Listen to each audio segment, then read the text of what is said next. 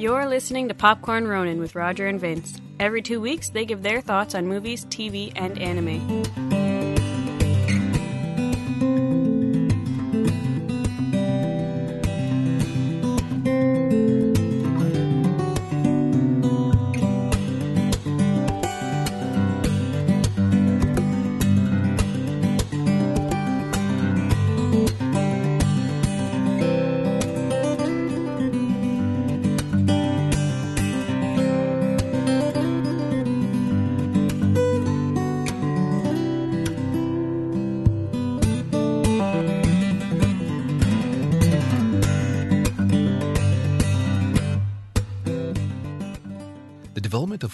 Artificial intelligence could spell the end of the human race.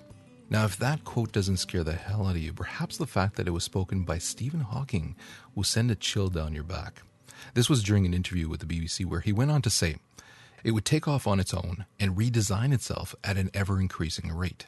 Humans who are limited by slow biological evolution couldn't compete and would be superseded. If you think Stephen Hawking is alone in this opinion, he's in fairly good company. Bill Gates shares his worry, as does Elon Musk, chief executive of SpaceX, who makes rockets, who warned that artificial intelligence is, and I quote, our biggest existential threat.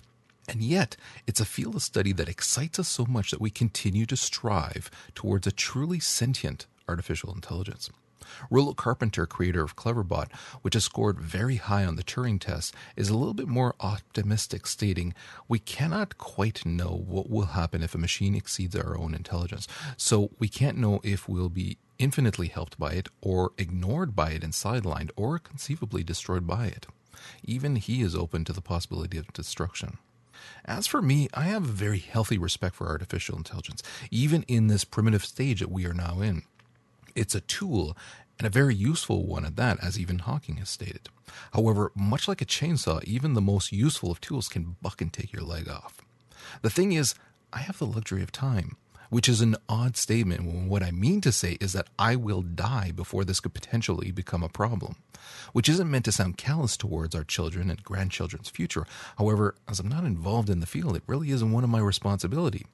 The thing is, how do we legislate this anyway? It's simply not possible. Someone, somewhere, will want to create life, regardless of the possible consequences. Today, we're going to discuss three recent AI movies one which made us feel, one which made us question, and one which took Stephen Hawking's concerns and ramped them up to 11. Now, before we start, I've made it clear on probably every podcast we've recorded that I love AI, not just as a burgeoning reality, but also as a plot device.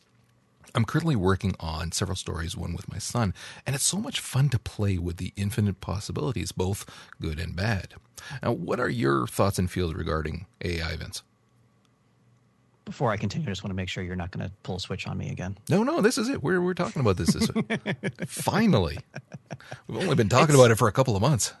It's so fascinating from a scientific point of view where I, I'm just curious as to where it will go. I have no concerns one way or another because quite honestly whatever happens is going to be so far above my pay grade it's yeah.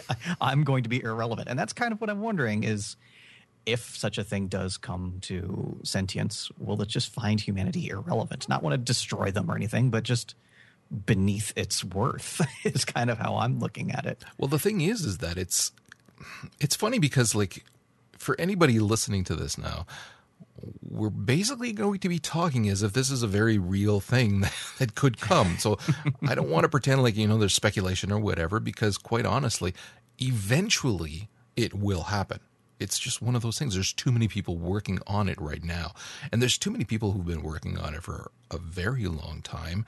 And well, I mean, case in point, the, the Turing tests, that's a bloody long time ago. People are still chasing that dream and it's never going to go away because it is such a fantastical dream with so many possibilities of applications of how you can use this to better our lives.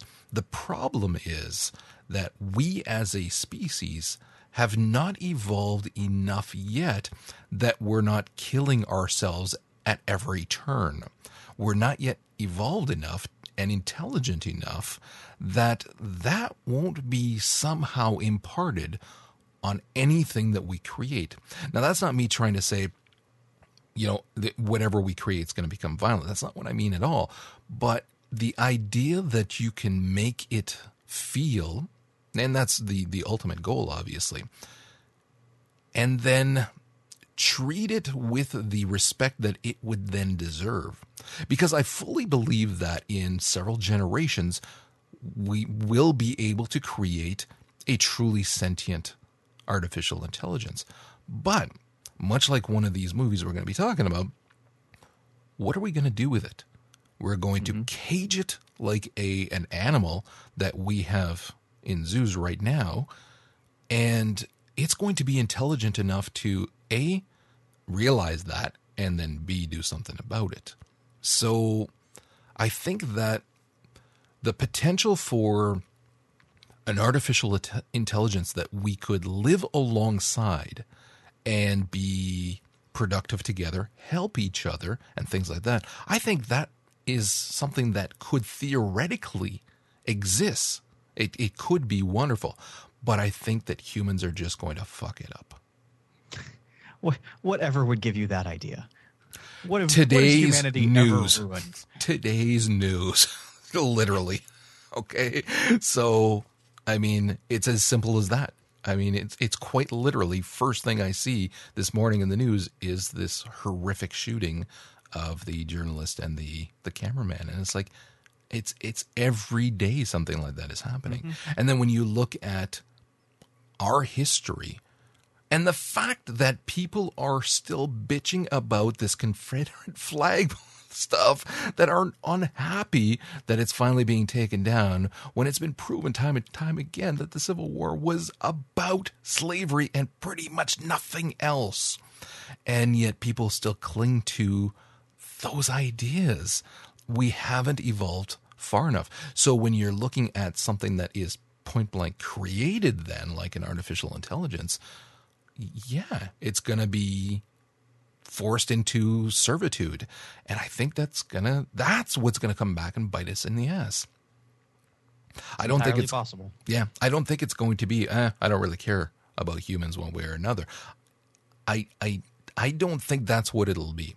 I think it will be very much a like what we saw in Ex Machina. That's that that's the reality that I see. It, how is it going to react to what it views as a lesser life form? Is it going to be, you know, are humans going to be pets, beasts of burden, food, or is it going to be like the Neanderthals and just they don't exist anymore? I mean, any one of those is a possibility. Yeah, yeah, yeah. I the the reason that Ex Machina struck a chord with me and with a lot of people, obviously, is because I see so much reality in that. Mm-hmm. Because, like I said, I've been working on a few stories now with AI, and it, it fascinates me, and I have so much fun with it, and my son too. And we're we're researching different stuff, and we've been watching a lot of different things and whatnot. There are a lot of people working on AI right now, and not just that, but they're making huge strides. Like some of the things that we're Yeah. seeing, again, it's it's I did not think that I would see it in my lifetime. Now, when we look at again how many years we still got left to go and how many years they've been working on and how how technology advances at an exponential rate, you know, we might see not a sentient AI, but definitely an intelligent AI in our lifetime towards the tail end. So when you think about it in terms of all of these scientists who have no legislation of any kind preventing them from completely doing whatever the hell they want, working on these things. Somebody in their basement can be working on it. And if they're damn smart, they can come up with something pretty impressive. And again, you plug that shit into the network and it's it's out. So if it's an intelligent enough thing.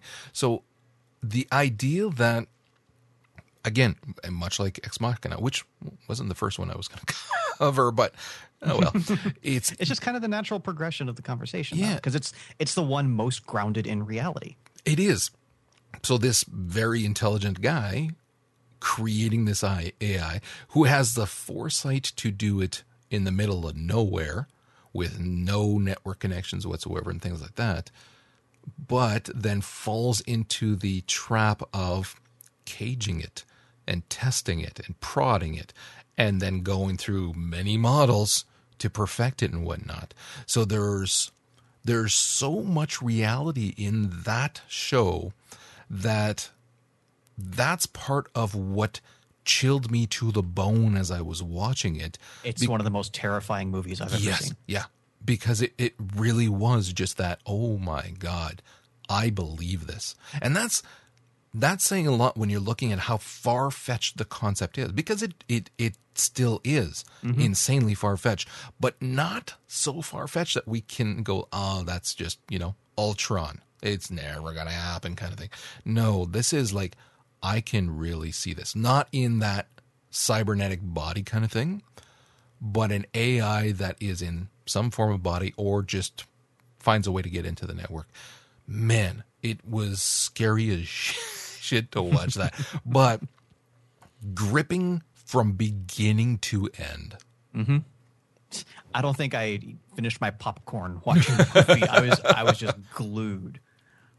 So for for those who didn't see it, of course, Ex Machina follows Caleb, who is basically just a coder, and he's he works at an internet company, so picture Google kind of thing. And he's smart guy, and he quote unquote wins a competition to go spend a weekend or a week at a private mountain retreat, and that's where the boss of Google, but it's not Google, and that guy's name is uh, Nathan, and that's where he kind of hangs out. That's his retreat. And when Caleb gets there, he finds out that Nathan's been working on an AI and he has to sign a whole bunch of things that he's never going to talk about this to anybody else and, and whatnot and all that.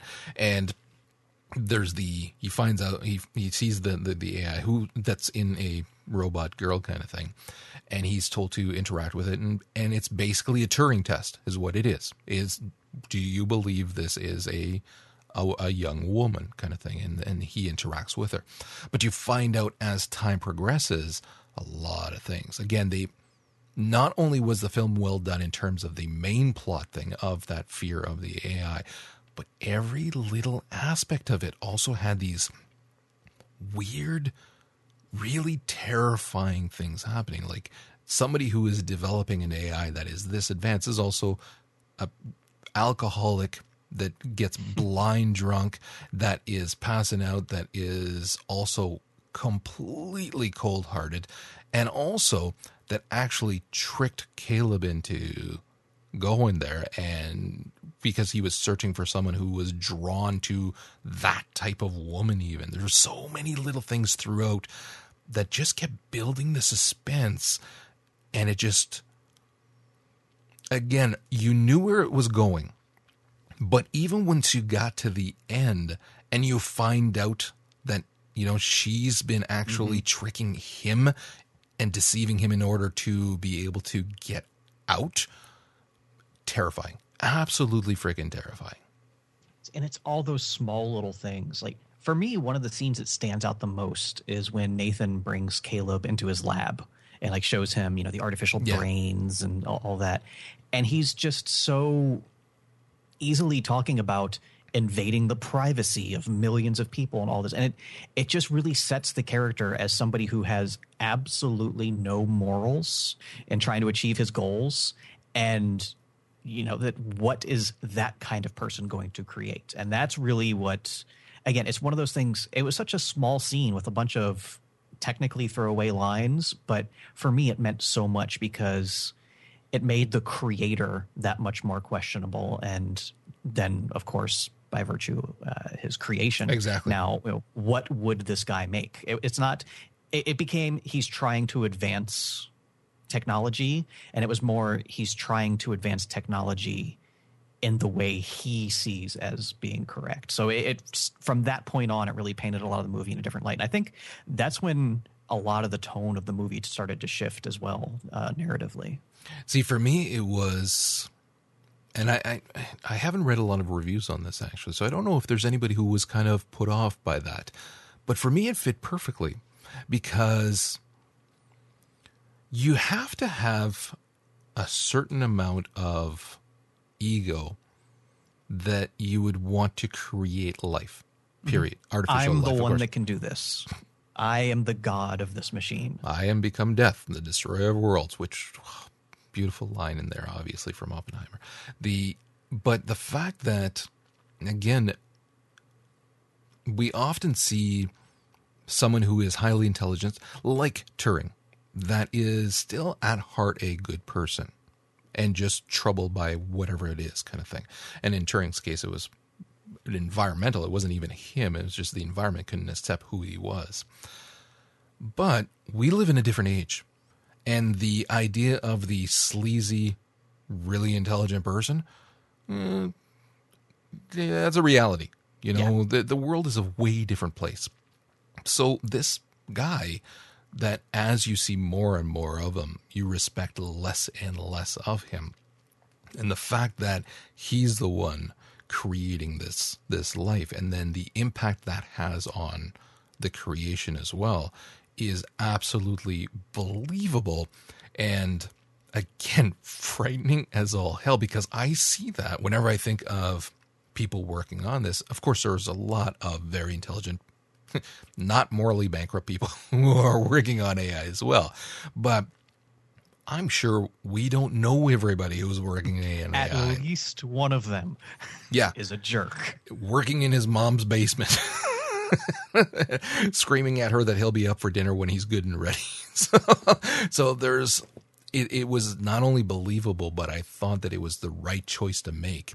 I didn't want to see this altruistic creator that you could respect and then be then see the AI as the villain, as the bad mm-hmm. thing that is just wanting to escape. Again, let's look no further than Ultron.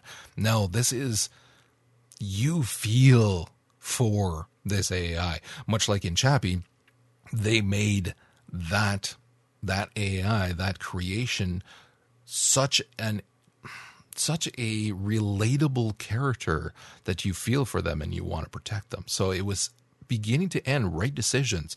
And even though the movie has no real kind of ups and downs for for the most part, it's just that tension builds so very slowly minute by minute, but it never lets up. So by the time you get towards the end, it's ramped up so much that you're the, the you're on the proverbial edge of your seat kind of thing. By the time the movie was over, like when I got out, back out to my car, I drove home in silence.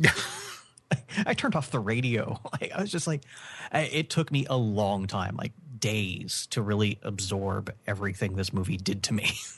Yeah, and the acting throughout was phenomenal, and I liked that for the most part, at least for myself. Didn't recognize everybody, kind of thing.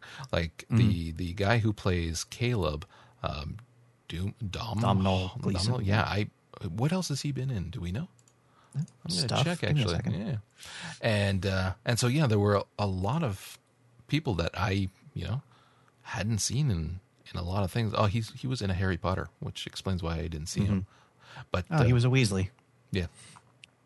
So the the and I like that, especially in a movie like this, because you're not supposed to care that it's Robert Downey Jr. there, kind of thing. You're supposed to mm-hmm. care about a the creation and about the interactions between them. And that's the other thing too that I really liked about this, and and and it speaks more to the writing than the acting, which isn't taken away from the acting. I've made that very clear.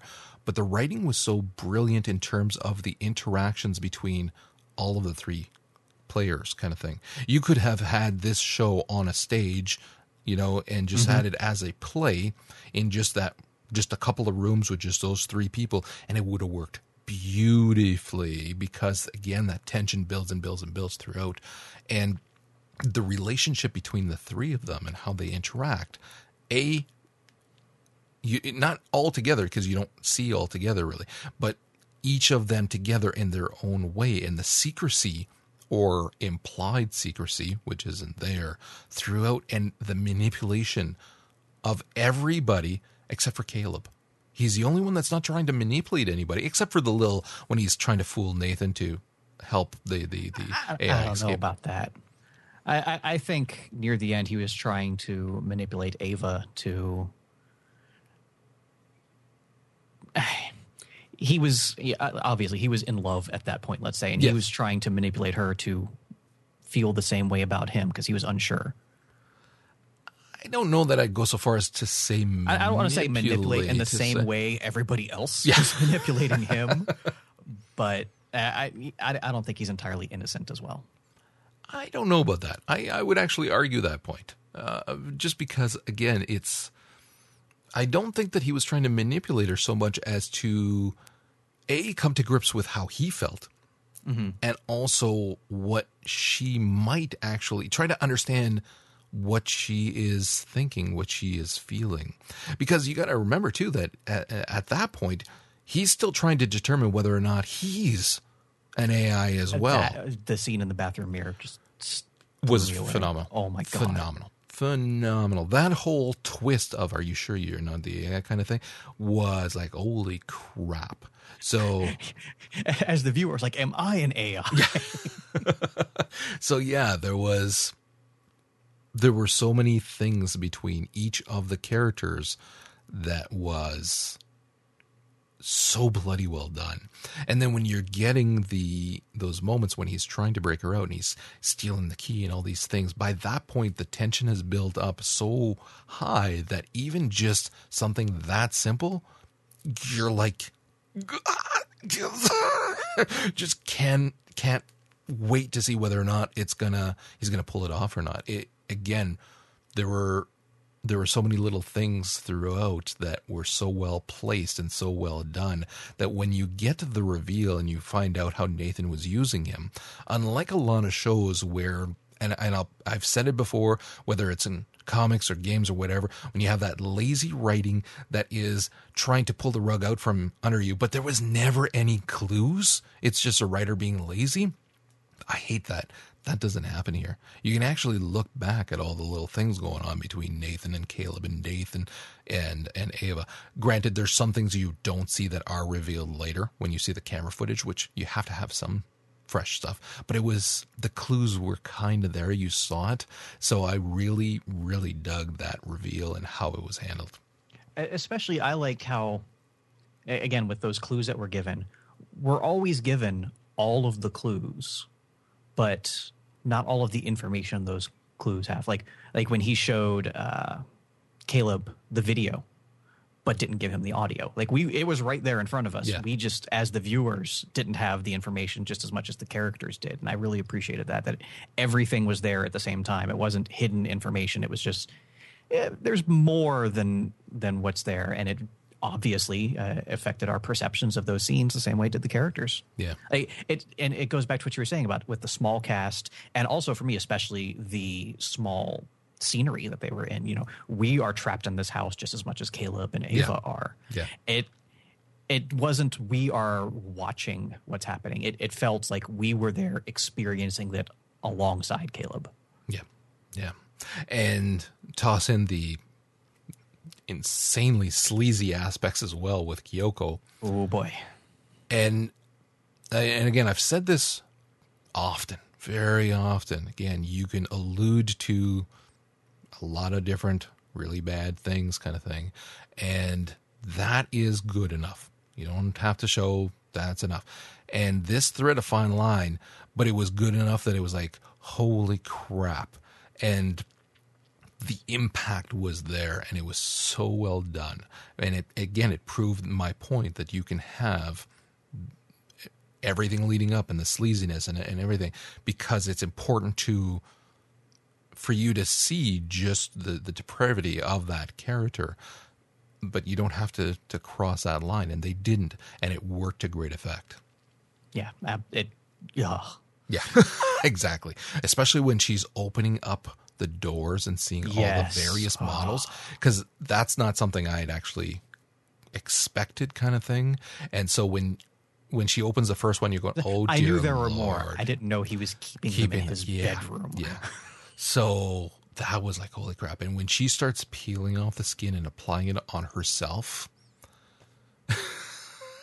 again, so well done. That scene could have been really, really bad, but it was just it wound up being something where you're like you're seeing her being reborn and and and and you're feeling the freedom that she no doubt feels as well.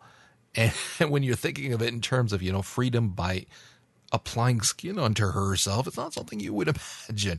But that's what it is in the story. And, and once again, it works beautifully. And I have to give all credit. Who was the composer on this movie?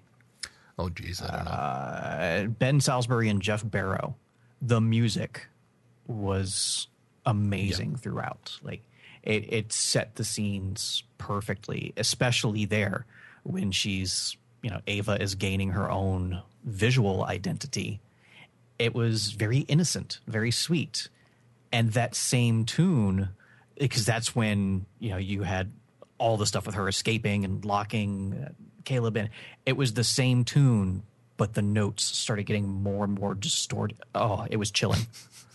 It was everything about it, everything about it, beginning to end, and I cannot recommend this show enough. Let's move on to Chappie.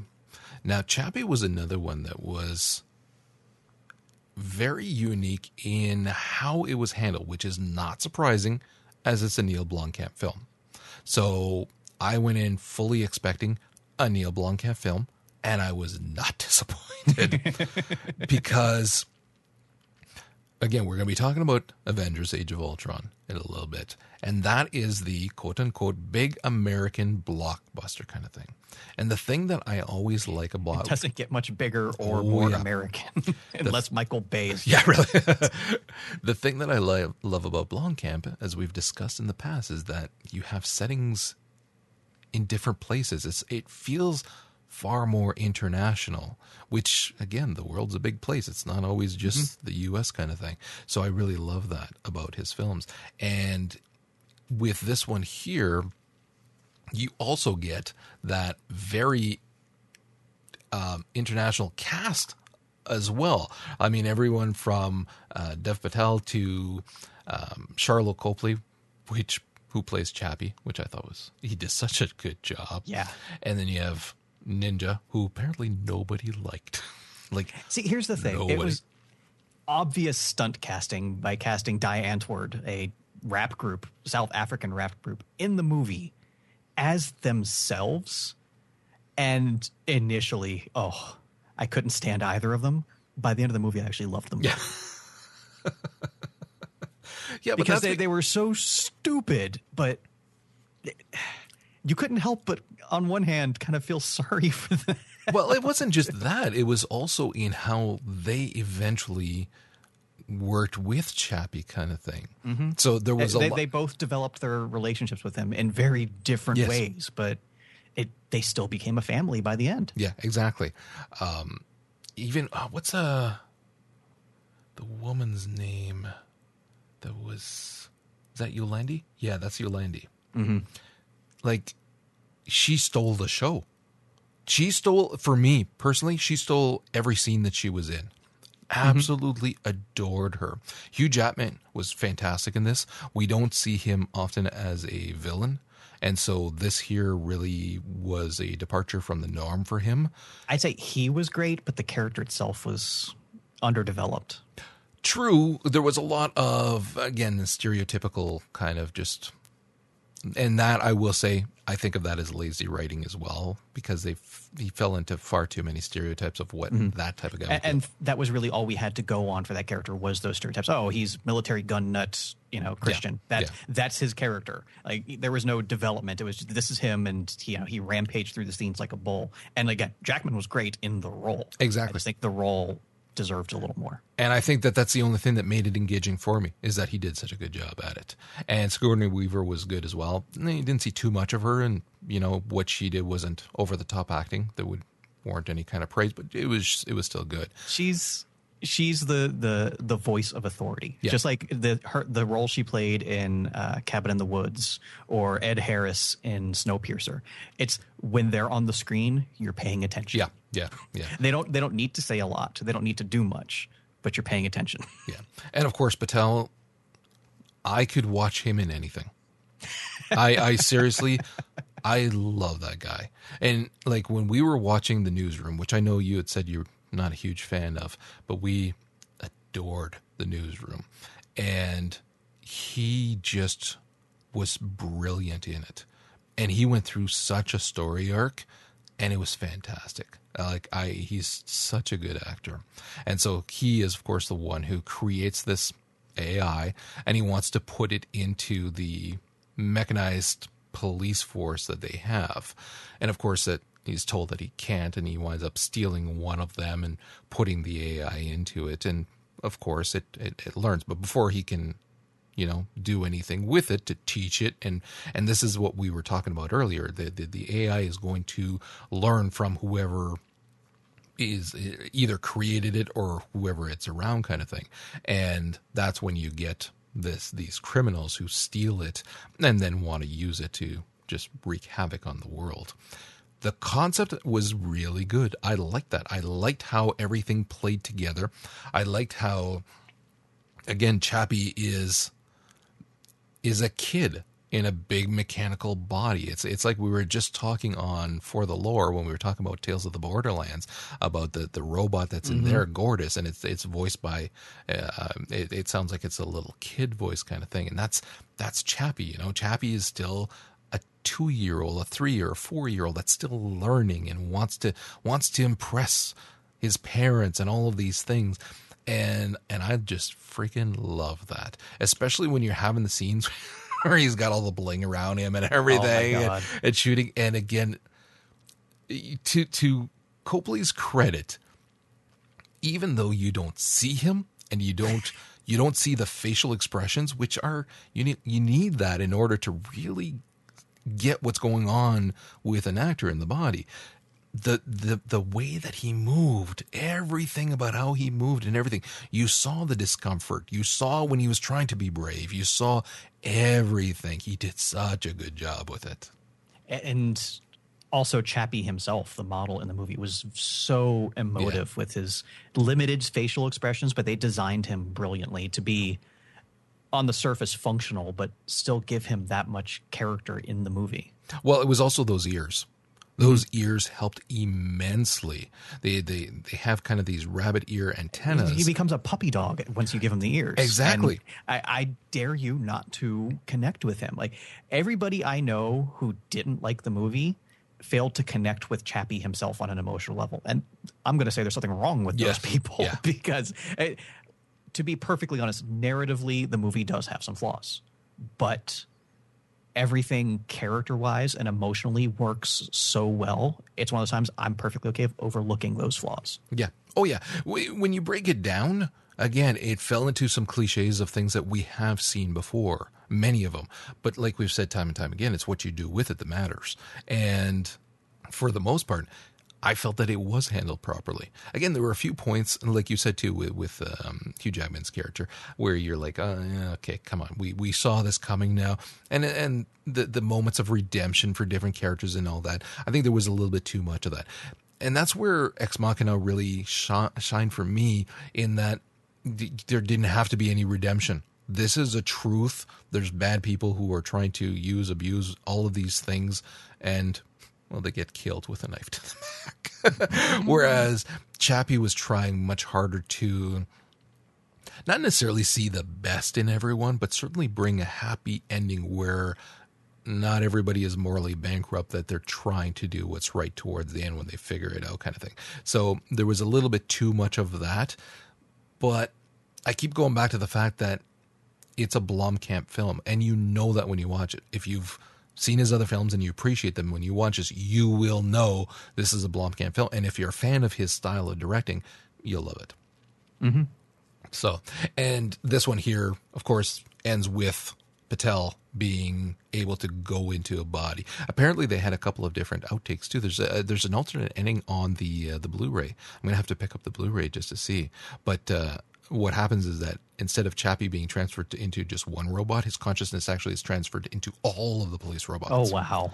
So it's like, ooh, I want to. Even if it's only three minutes, I need to see that. Maybe I'll just YouTube it. But uh, but yeah, as a whole, I loved this film. I really did. I don't put it on par with Ex, Ex Machina. But I don't put much on par yes, with Ex Machina. Yeah, that's the thing. that's that's an unfair standard. But I still loved it, and I will say, as a Blomkamp film, it's like really close second to District Nine for me. Mm-hmm. So Absolutely. yeah, and then of course we have the blockbuster that was Age of Ultron, and I mean we were big fans of, as everybody, of the first one. So this I know was one guy that didn't like it. this one here or the first one. The first one. He Seriously? didn't watch this one because he hated the first one. Wow. He also didn't like Fury Road, so screw that guy. Alrighty then. This was one. What's funny is that this caused a lot of people to think and argue, but not for reasons that you would think. Had nothing to do with AI, nothing to do with this concept of AI taking over and all that, but rather how you know different characters were handled in in the show. Just as an overarching kind of feel for the movie, what did you think about it? I think it tried to do too much and didn't particularly succeed at any of it as well as its predecessor did. I kind of I had a problem with various aspects. And I say Mm-hmm. that and I'll say point blank right from the start. I still liked it. Obviously. Yes. I mean it's a it's a Marvel Avengers movie. It was fun, it was silly, it had some great moments, but it also had some problems. And I don't say that just in terms of well, I'm comparing it to the comics. No. No, the the There's, Marvel there's no comic to compare it to. yeah, the Marvel. Cinematic Universe has progressed in on its own path enough now that I think for most of us we're not really comparing it all that much anymore to the comics. I mean, case in point, the comics it's not Stark that creates Ultron, it's Pym. Now, did you actually find out anything more about like the the actual logistics of how that came about? Uh, Not particularly because it's old, old 1960s Avengers comics, which are fun, but uh, don't hold up very well over the years. And like I said, it's it's been pretty much the same plot point for years, uh, decades even. Of okay, Hank Pym created a robot, wanted to do good. Robot saw humanity as the problem, became a supervillain, and that's kind of been all of it. It- You know, you throw in the Vision you know, a decade later, and then the stuff we talked about on Comic Book Informer a couple months ago with uh, the Rage of Ultron comic, where they they keep trying to play up like that father son aspect, but they never quite pull it off. So it always just reverts back to stereotypical mustache twirling supervillain. Yeah, yeah. The um, the fact that Ant Man just came out and Pym has been now introduced into the Marvel Cinematic Universe in a meaningful way. Was he actually ever mentioned before? Even I mean, for a knowledge. a founding member of the Avengers in the actual comic books.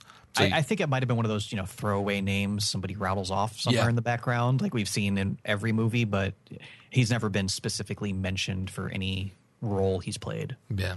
So it winds up being Stark that has this idea for Ultron, has had it forever. And they toss in Bruce like they can like I know Bruce is an exceptionally smart guy in the comics as well, kind of thing, but if you haven't read the comics, and especially if you haven't read some of the Hulk stuff, like I, I don't read all the Hulk stuff because some of it is, I, it's not my cup of tea kind of thing. The um, some of it has been really good though, and some of the recent stuff we talked about it on the Comic Book Informer podcast too, and I know that I did, where you really find out just how smart he is, you know, and how sure of himself he is, and things like that. And that's not something that's come across in the movies, however, to the same degree. Not even close, in my opinion. I think a lot of it has to do with they've always been playing in Stark's sandbox. Yeah. So like I think just by default Banner is, you know, the second tier character in that tandem. Yeah.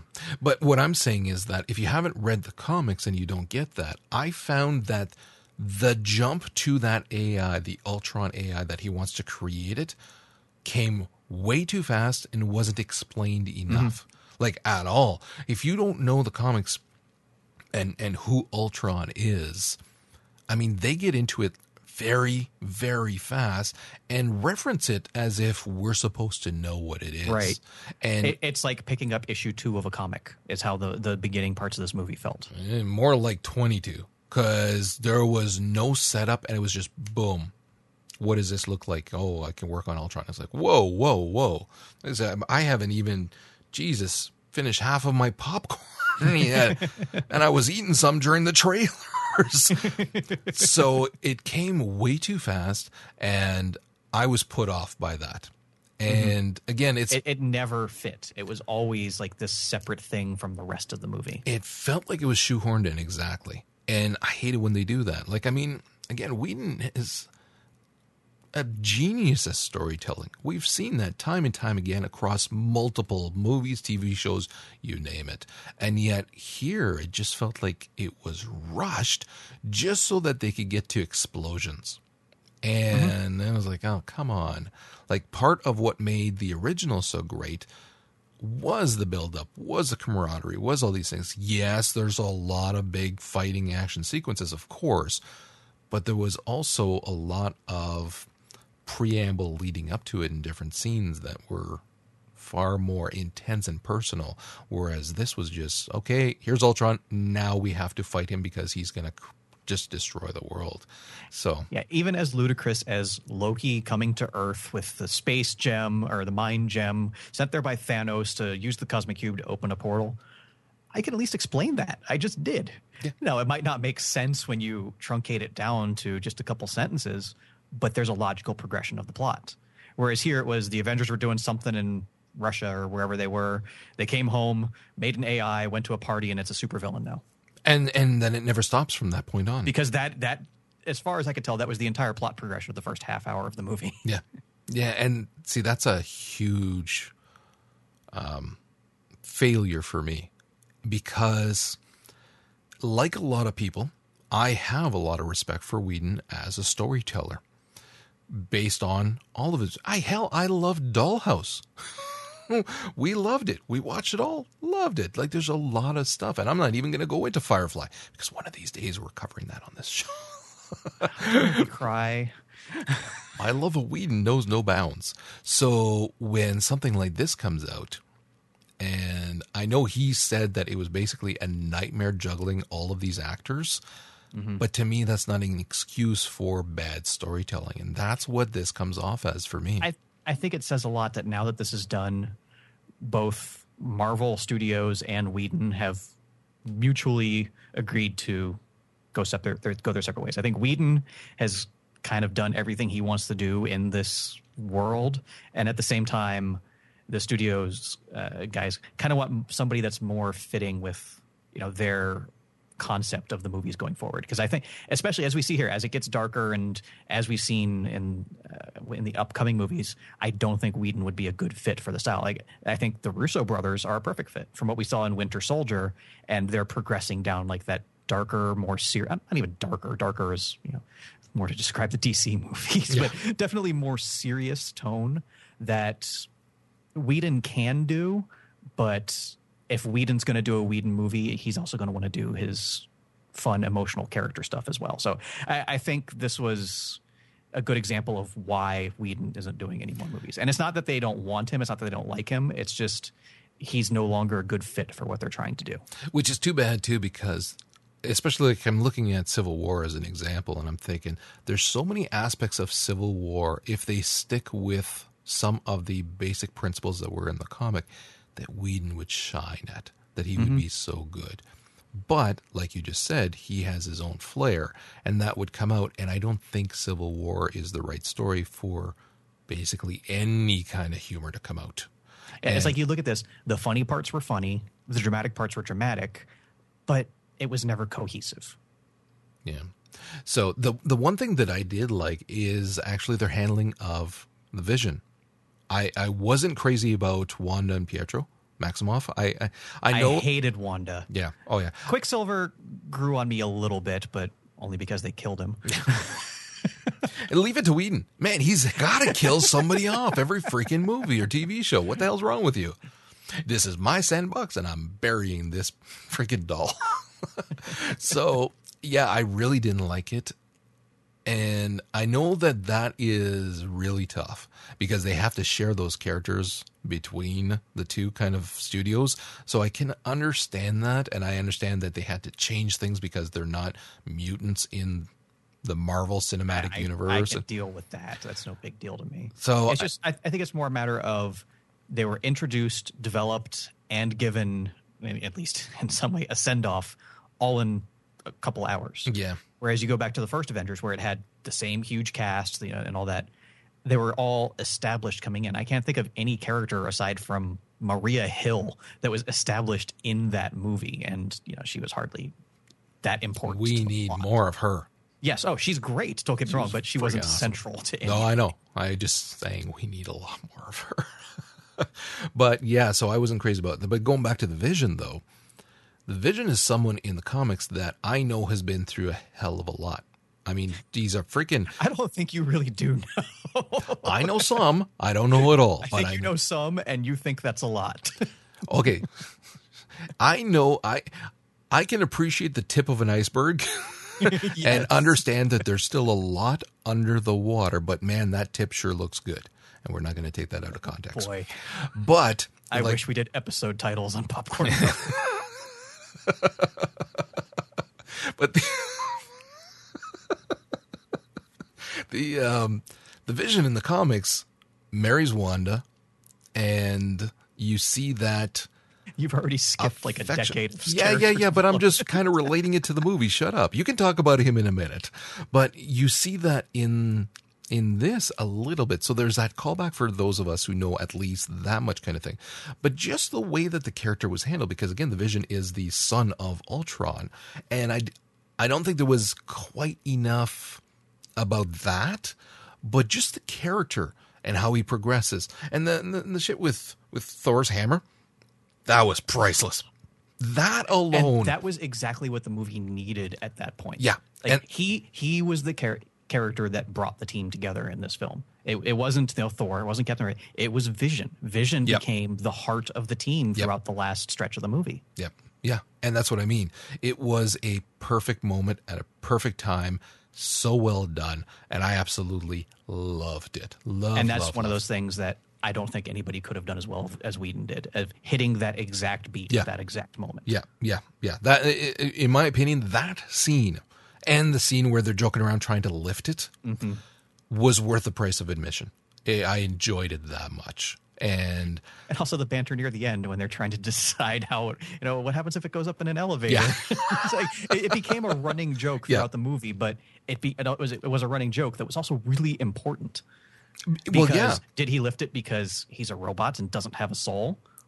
Or is he worthy? Yeah, it was it was phenomenal. Okay, so then educate us then a little bit about Vision then without taking too too long.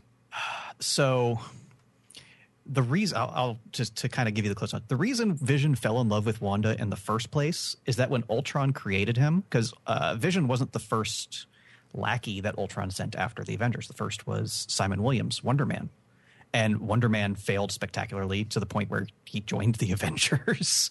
so when he built the Vision, he used Simon Williams' brain patterns as like the basis for the artificial intelligence that's why Vision fell in love with Wanda because he was basically a reincarnation of her ex because Simon was dead at that point. Ah. So there's a lot of drama there. Yes, they got married. They had kids that turned out not to be real because Wanda's insane and has reality warping powers. That's when you led into the whole disassembled thing where Wanda finally lost her mind, went insane, reprogrammed the vision to commit suicide and blow up Avengers Man. This dude's been through a lot. and he's a, he's a robot that cries. He's awesome. And Yeah, the he- actor they chose for it was really good. I actually Jarvis. hold on a second. Yeah, but what's the, the name of the actor who I don't know, did it? Jarvis. Um, Paul Bettany. Yes. Man, he was phenomenal. Yes. Phenomenal. And I will say, initially, on my first viewing, I was not crazy about James Spader as Ultron. I really wasn't. Neither was I. But second watching and knowing a little bit more about A, what to expect for the movie, and also having read a little bit more of the comics as well, because we had read some for uh, for Comic Book Informer, I enjoyed it a lot more the second time around. And then I'd I'd watch some features on it as well and things like that, and you go, okay, I see what you're doing. It makes a lot more sense now. And when I watched it again, I did enjoy it. Yeah, this is something we talked about after I saw it on Comic Book Informer about how like his joking really didn't fit. And on the first viewing, it was okay. He's obviously programmed by Stark. You know, has a lot of that Stark sarcasm in him. Yeah. So he's trying to replicate that. But honestly, the way I saw it, like on a second viewing, was it was just he wasn't trying. If anything, he was trying not to make that many jokes. Yeah, he was holding back. There Yeah. was so much more. It, it was there. just such a natural thing that he himself, as an artificial intelligence, hated. Yeah. The other thing that struck me, and this is funny because, you know, nobody likes Hawkeye. Nobody likes Hawkeye. The only time we've liked Hawkeye is in the recent, which ended now, Hawkeye. Jesus So we're so we're allowed to not like him again. Hawkeye series. And here we got a lot more stuff about him with his secret family tucked away in the middle of nowhere kind of thing and whatnot. And I'm not going to lie. I'm not a huge Jeremy Renner fan. I, which isn't to say I dislike him. It's just that eh, he doesn't do much for me. He was good in the and first he's been one. in everything for the last five years. Yeah, yeah, we've seen him in a bunch of stuff, and I'm I'm going to flat out say some of the stuff I saw him, I was like, oh god, that was horrible. It's not that he's a bad actor; it's just I don't think he's always getting the proper roles, kind of thing. Mm-hmm. And with the first one, it kind of worked a little bit better. I enjoyed him a lot better in the first one, which is ironic because here they try to give him a lot more history, a lot more personality so that you can care for him. And yet, what winds up happening, at least for me, is that I was like, eh, I, I just can't be bothered. I, I really, I while that scene at the house was supposed to be showing that part of him and you really like him more, for me it kind of did the opposite. What about you? I I really liked him. The Okay. uh, the scene where he's watching Tony and Steve outside and talking with his wife about, you know, what am I going to do? And you know, she kind of gives him the pep talk. And the way that paid off at the end of the movie when he's giving Wanda the pep talk Yeah. of, "Listen, I'm just a guy with a bow. I don't know what I'm doing. I'm just trying my best." I actually really liked it. again, there were moments that I did, but I found that there were more where I could see the strings that Whedon was trying to, you know, pull for us. And it was like, I don't appreciate that. You're, you're trying a little hmm. too hard to manipulate our feelings for the character. Instead of it feeling organic, it felt forced and contrived. At least for me, that's how it felt. I, can see how you would feel that way. I just didn't have the same effect on me. And then, of course, the obvious one is Black Widow. Yes, That was a the character that has spawned a million articles. yeah, colossal failure in my opinion. Um, like I, like anyone, especially any grown man, huge fan of Scarlett Johansson. We've seen her in some incredible shows where we see that she can portray pretty much anything, and she can mm-hmm. portray a character that's smart, intelligent, badass. You name it, she can do it. And here she's just a fuck buddy for Bra- for for Bruce, and I mean there were so many parts where you're like, she's again. We uh, talk about Maria Hill, like Cobie Smulders. Oh man, talk about loving a character. Jesus, uh, you can't watch How I Met Your Mother without falling in love with this woman. She's just such a good actress who plays a badass like nobody's business. And we need so much more of Mariah Hill in these Avengers and any Marvel show that mm-hmm. has Shield. She needs to be there, in my opinion. So she's completely underused. I mean, you look at the cast of characters, and with the exception of her, and you got Wanda and and and Scarlett Johansson, it's all dudes. So if you're gonna have so few characters that are women, a eh, that's not cool. But b they better be freaking well written and directed and acted. And this was like, oh my god, what are you doing to this character? it is really disappointing because I see what they were trying to do. They just failed at every single possible step. Yeah. What What's funny Like is putting her in a relationship with Bruce, and again, the story they were trying to tell between the two of those characters theoretically could have worked and been pretty good. Realistically, not so much. Well, not just that, but then making her into this damaged character that has been, you know, made barren and everything else. And, and That was so- completely unnecessary. Like raising a little girl to be an assassin should be damage enough. yeah, there were so many things that you're going, what are you doing? And and I will say this, and again, this is me then superimposing my thoughts based on the comics that I've read. There is a Black Widow series that's running right now that is spectacular. And I urge anybody who, if you're into comics or whatever, if you like the Black Widow character, go check it out. A, beautifully written. B, the art is among the best art in comics right now. It's a painterly style, kind of like watercolor thing. It's gorgeous. And I love this series because it shows this kick ass, intelligent character that is still flawed. She doesn't have to be perfect. She doesn't have to be just a kick ass woman who always does right. No, she can have flaws, obviously. But that's not what came across here. So, yeah. The, everybody else, obviously, I mean, Robert Downey Jr. now is freaking Tony Stark. I mean, Yeah. someday they'll I replace think him. it's in, more the other way around at this point. yeah, yeah. Uh, one day they'll replace him because they won't be able to afford him anymore, and they can't afford him now. That doesn't mean they're not still paying Yeah. him. those are going to be some big shoes to step into. I mean, everybody else was pretty much, you know, at this point, it's old school for them. So, I mean, the characters were great. They did a great job. I, I love Anthony Mackie as Falcon. I love that dude. And we saw him in Ant Man as well. He's just a likable character. He fits the character as well. He's not exactly like the comic, but I love him. I, I love him. I like movie Falcon more than Man, or- yeah, yeah. so, I mean, And then we, we had a little bit of uh, Don Cheadle in here, which again, Yes. that's another great chemistry between the characters, and and finally getting like the B list characters interactions with the rest Yeah, of the yeah. Avengers, because that's something that obviously we're going to be seeing a lot of going forward. And I I can't think of any of those bits that I didn't really enjoy. yeah. Like, come on, Cap, you know, selling uh, War Machines, War Stories. That was that was brilliant. So, any parting thoughts on it, or anything else for this episode? I don't know, like because we've looked at a movie that was the best. I, I, I think without a doubt, it's probably the best movie I've seen this year. Another movie that I really, really liked but was flawed, and another movie that was also flawed. But just a ton of fun.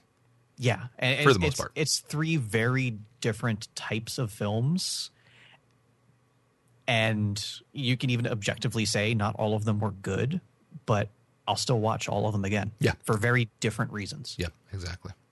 You know, one was just visceral fun. One was an emotional attachment. One is just inside my brain for the rest of my life. Yeah. you know, a movie's good when you're thinking, I'm going to need to watch this again someday. Not necessarily anytime soon, but someday I'm watching this again. I own the Blu-ray for Ex Machina. Yeah. still haven't watched it again. So that's going to wrap it up for this episode. Thank you very much for listening. I hope you enjoyed it. Stop by the site at popcornronin.com. Give us your thoughts on what you thought about these. Of course, you can find us on iTunes and Stitcher as well. You can also find us on Twitter, myself at Zen Buddhist and Vince at Samodian. And with that, we will talk to you in a few weeks when we are going to be having a fantastic episode talking about the Fast and Furious franchise. And we're actually going to have a couple of guest co hosts with us. So it should be a lot of fun because I'm also anticipating a lot of liquor before, during, and after this episode. It, it should be a ton of fun, and I'm looking forward to it. So thanks for listening. We'll talk to you guys later.